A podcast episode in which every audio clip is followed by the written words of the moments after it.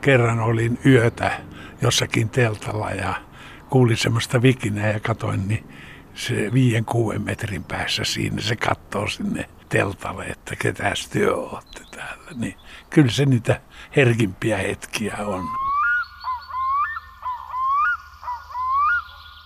Istumme toimittaja Veikko Kilkin pihalla Mikkelissä juttelemassa Saimaan Norpista ja tarinoita on paljon.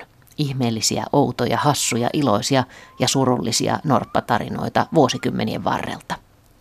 Veikko Kilkki on toiminut myös Norpan suojelun puolesta jo pitkään, muun muassa Saimaan Norppa-klubissa, joka on järjestänyt Saimaalla norppa-iltoja ja innostanut koululaisia piirtämään norppia ja levittänyt norppatietoutta, jota norppatietoa siis oli aika vähän kenelläkään tarinamme alussa vuosikymmeniä sitten 70-luvulla. Ja vähänlaisesti norppatietoutta tuntui olevan myös kahdella elokuvan tekijällä, jotka ryhtyivät silloin tekemään ensimmäistä elokuvaa Saimaan Norpista.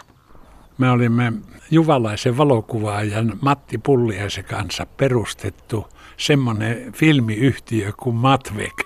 Ja me tehtiin ensimmäinen elokuva, oli nimeltään Koiramme. Ja sitten tuota, minun veljeni oli ottanut Juvan lehteen Saimaan Norpasta kuvaan. Ja Matti sanoi, että mitä jos me tehtäisiin elokuvaa tuosta Saimaan Norpasta. Et ette silloin ollut nähnytkään sitä ei, vielä. Joo. Ei harmaata aavistusta edes, että millainen elä, eläin tämä Saimaan Norppa on, muuta kuin se valokuva, josta nyt ei saanut selville, että musta möykky jossakin kivellä oli. Ja se minua harmitti, että minä olin käynyt neljävuotisen opettajaseminaarin. Niin minä en tiennyt Saimaan Norpasta mitään. Kukaan ei puhunut seminaari aikana semmoisesta eläimestä. Sitten me ruvettiin sitä, Matti lähti etsimään niin kuin sitä kuvaushommaa ja tietysti yhdessä minun tehtäväkseni jää sitten tuota, ottaa sitä tietopuolista. Ja mikä oli jännää, mä soitin Ilkka Koivistolle Korkeasaareen ja kysyin, että missä päin niitä Saimaan norppia on, niin hän sanoi, että Saimaalla. Se oli se vastaus. Ja jokainen voi kuvitella, että Joensuusta Lappeenrantaa sillä välillä ja Kyllä me varmaan kytättiin semmoisenkin järven rannalla, jolla joskus norppaa, että sillä ei ollut minkäännäköistä yhteyttä edes Saimaaseen. Mutta sitten Saukon Salossa oli semmoinen, sieltä semmoinen Armas Montonen soitti yhden juhannuksen edellä, että jos te haluatte pojat valokuvan Saimaan Norpasta, niin tulkaa tänne Saukon Salon lähelle. Ja siellä oli semmoinen luoto ja kun me lähestyttiin sitä luotoa, siellähän se köllötti kallion laidassa ja kun lähelle päästiin, niin se pulahti veteen. Tai vielä kävi yhtä päivää aikaisemmin semmoinen konuhomma, että myös siellä oltiin ja ei tästä tule mitään, ei täällä mitään norppia Tai ei ainakaan nyt näy. Niin me kova tuota, kerättiin kampsut tuohon veneeseen ja lähdettiin hillalle ajamaan, niin silloin se nousi ensimmäisen kerran se pää siihen veteen eteen. Ja me annettiin moottori käydä hiljalleen ja tuota, se aina näyttäytyi pikkusen ajan päästä ja myös seurataan sitä ja ei keritty vielä saada kameraa esille. Mutta se norppa oli niin ovella, että se kiersi pinnan alla olevan karikon myö tietysti sillä moottorilla suoraan siihen karikkoon. Siihen särkömme ja veneen ja moottori, mutta tuota... Eikä tullut siinä vaiheessa vielä kuvaa? Ei, ei, ja tuota, mutta no, näyt... samalle kiville sitten tultiin. Ja... No näyttikö se siltä, kun olit ajatellut, sit, kun näit oikeasti Saimaan Norpan No kyllä mulla jonkinlainen kuva oli, mutta siinä ei näkynyt kuin musta pää, että me jo suunniteltiin sitä, että minäkin laitan sukkahousun päähän ja sukeltelee jossakin, niin kyllä ei sitä ihmiset erota, että kumpi siellä on tuota, mutta sitten tosiaan muutama päivää myöhemmin tultiin siihen luodolle, niin se oli siinä, se heilutti jonkun verran sitä pyrstövää, mutta se laski ehkä noin 30 metrin päähän. Silloin sai jonkinlaisen kuvan, että se oli niin kuin lihava musta sika siinä, siinä kalliolla, ja, mutta sitten se lujahti taas syvyyksiin ja eikä tullut sinä päivänä, mutta ne oli ne ensimmäiset kuvat. Eikö se ollut niin sulosen näköinen sitten vai?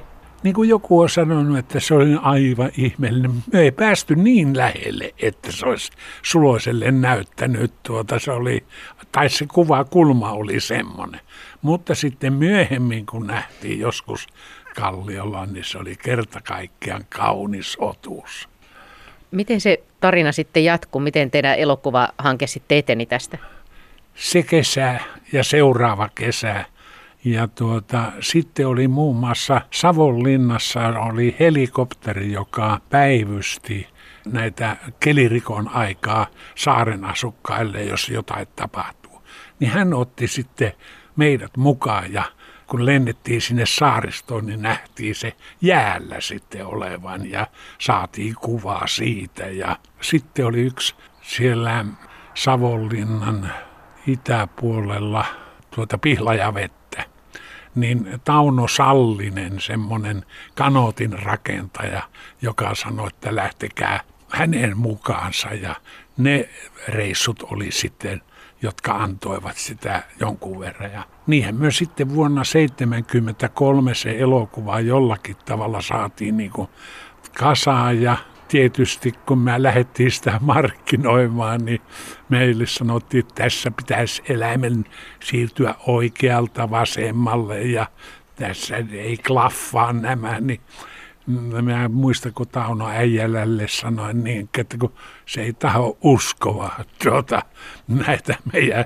liikkeitä, että se pitää ottaa sieltä kulmasta, mistä saa sen.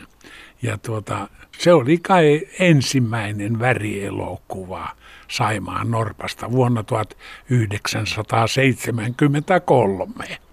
Niin se alku oli hyvinkin tämmöinen nopea päätös siis, että ruvetaan tekemään niin, Saimaan niin. Norpasta leffaa, mutta mikä se sitten oli se, että minkä takia se oli tärkeää tehdä sun mielestä? No oikeastaan semmoinen ajatus, että hyvin harva ties, mikä on Saimaan Norppa. Mulle kävi nimittäin aika hyvin siellä ruokoveden, olikohan se jotain Rokansaloa. Menin yhteen taloon, jossa näkyy semmoinen 7-8 kilometriä järven selkää. Mä ajattelin, että tässä on talosta on nähty tämä norpa-elämä. Ja minä kysyin talon vanhalta isännältä, että te olette varmasti nähnyt Saimaan norppia eläessänne paljon.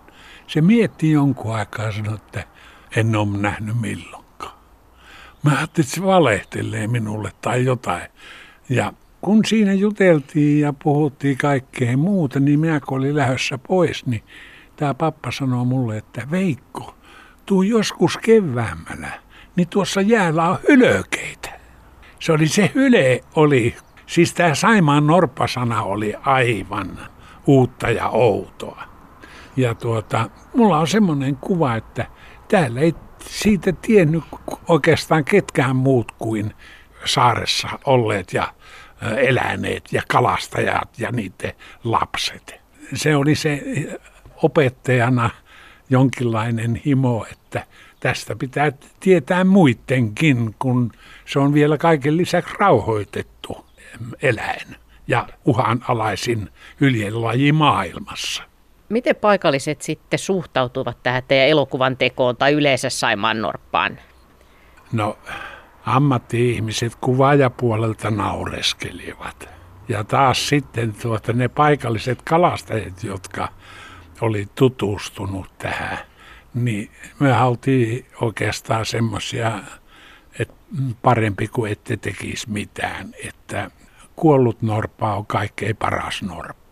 Että tapasin muun muassa semmoisenkin miehen, joka sanoi, että täällä Saimaan norppaa vihataan enemmän kuin kärmettä. Se, on, se viha oli niin suuri. Ja joillekin kylille sanottiin, että elää tuu tälle kylälle niissä asioissa.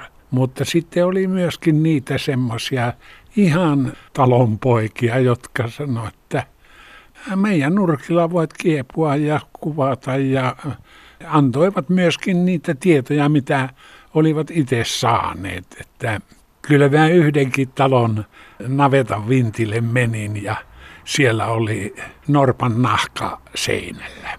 Ja talon isäntä tuli perästä ja sanoi, että näetkö mitä erikoista.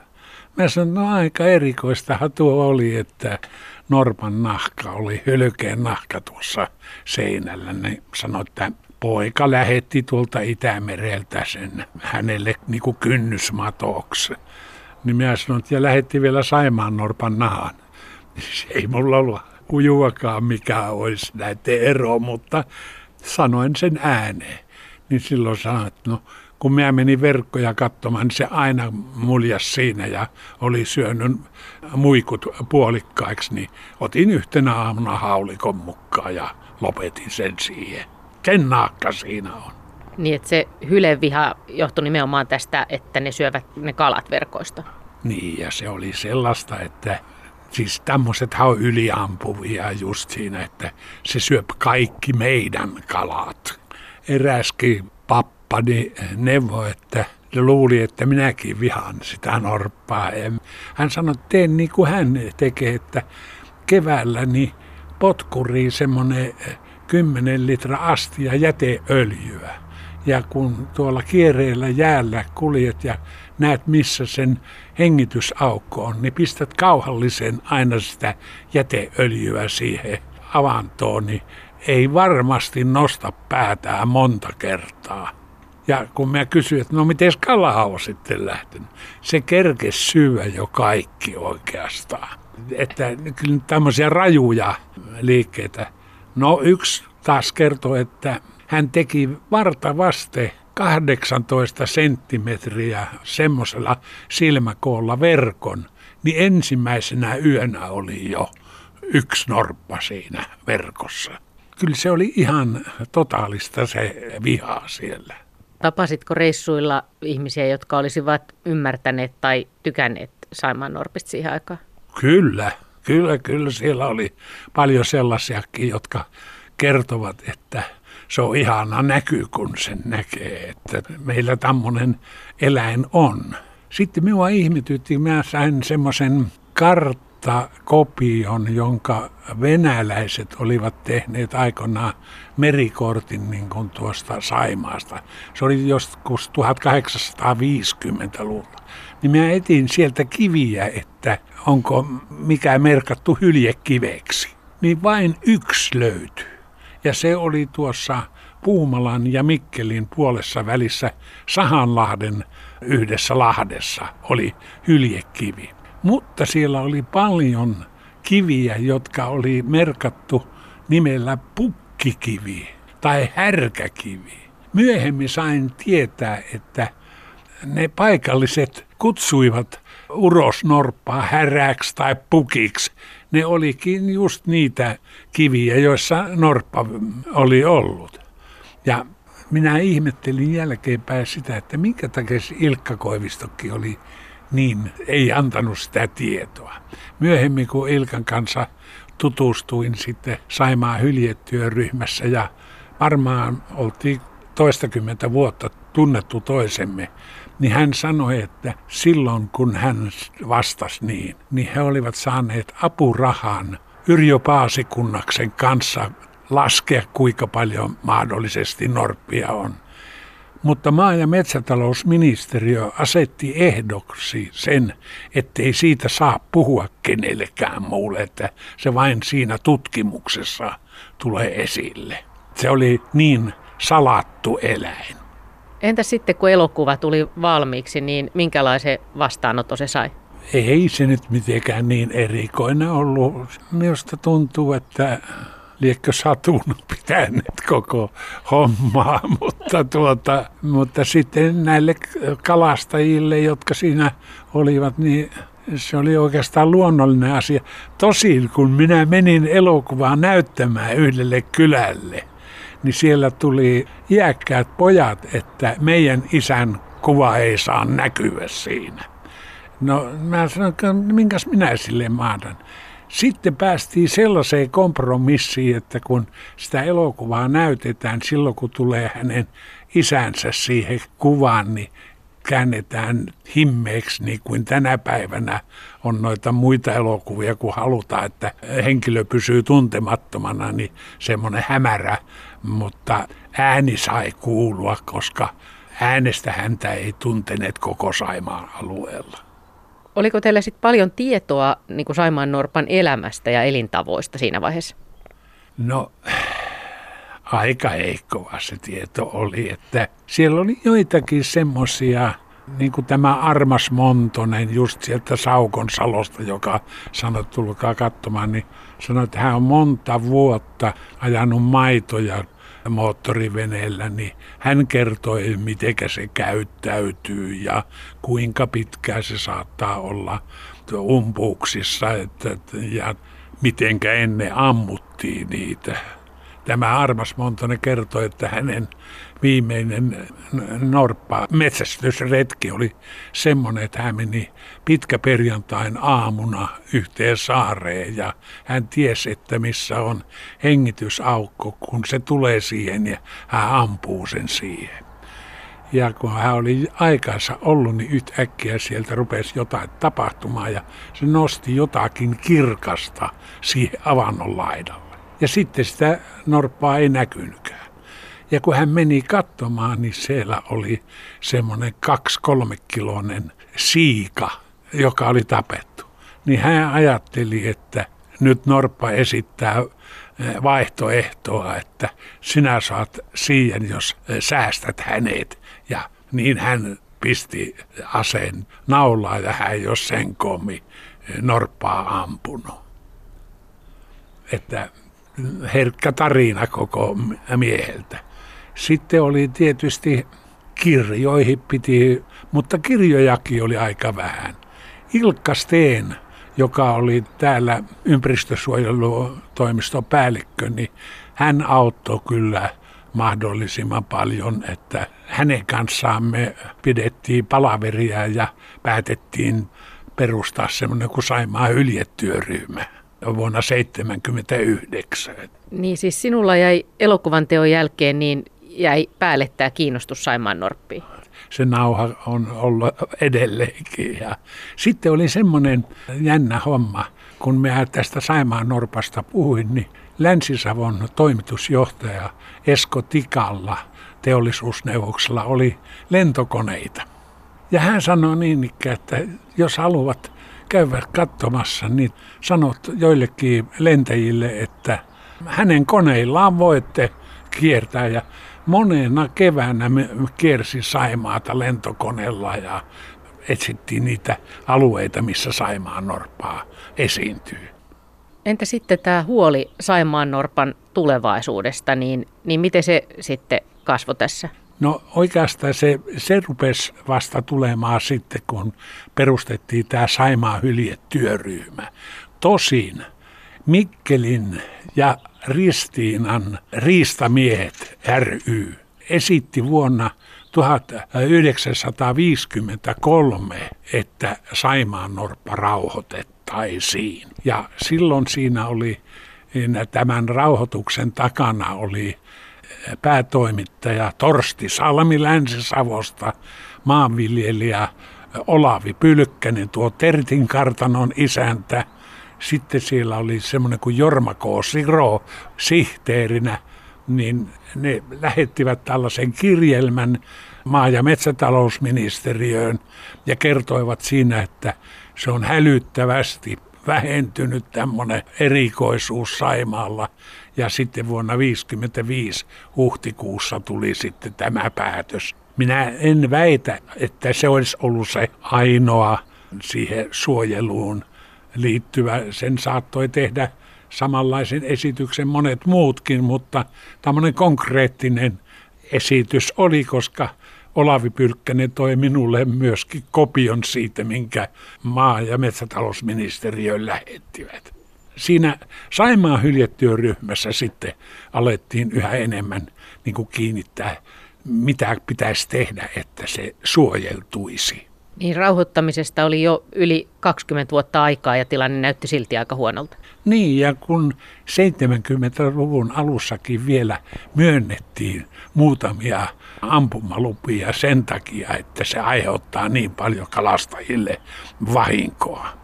Siellä on niin näitä vetoomuksia, että kalastajien elämä ajetaan ihan ahtaalle, jos nyt ei jotakin, niitä anneta ampua. Niitä oli, saattoi olla jopa sillä lailla, että vuosittain kymmenenkin annettiin ampumalupia. No entä sitten tämä, kun kalastajat ja Saimaan Norppa olivat tässä napit vastakkain, niin miten sitten oivalsit sen ajatuksen, että itse asiassa kyse on vähän samanlaisesta tilanteesta ja että näitä voi verrata toisiinsa, Saimaan viimeisiä kalastajia ja Norppia? Siinä oli oikeastaan semmoinen merkittävä homma oli se, että WWF, maailman luonnonsäätiö, alkoi kiinnittää siihen huomiota, että kalastajille annetaan korvausta siitä, että ne säästää, niin kuin rauhoittaa jonkun alueen Saimaan Norpalle. Ja se oli semmoinen merkittävä homma. Ja samaan aikaan sitten Saimaan hyljetyöryhmän puheenjohtajana oli professori Heikki Hyvärinen Joensuusta. Hän oli tutkinut sitten näitä kuolintapauksia, mistä se johtuu, niin siellä oli nämä ympäristömyrkyt, joita puuteollisuus ja teollisuuslaitokset viljeli. Ja niille saatiin todellakin semmoinen, ne rupesi niin kuin vapaaehtoisesti luopumaan niistä myrkyistä. Se oli aika ratkaiseva homma siihen että niin kuin yksi kalastaja sanoi, että minulle annettiin lupa ampua yksi norppa ja kun mä ammuin sen, niin siinä sitten kerrottiin, että siinä oli elohopeaa suuret määrät. Mutta jos aiemmin näitä olisi tutkittu samalla tavalla, niin, niin sää saattoi olla kultaakin. Entä sitten se tarina tästä Nestori Miikkulaisesta? Niin, me oltiin 70-luvun alussa tekemässä Puumalan lintusalossa elokuvaa Saariston kelirikko.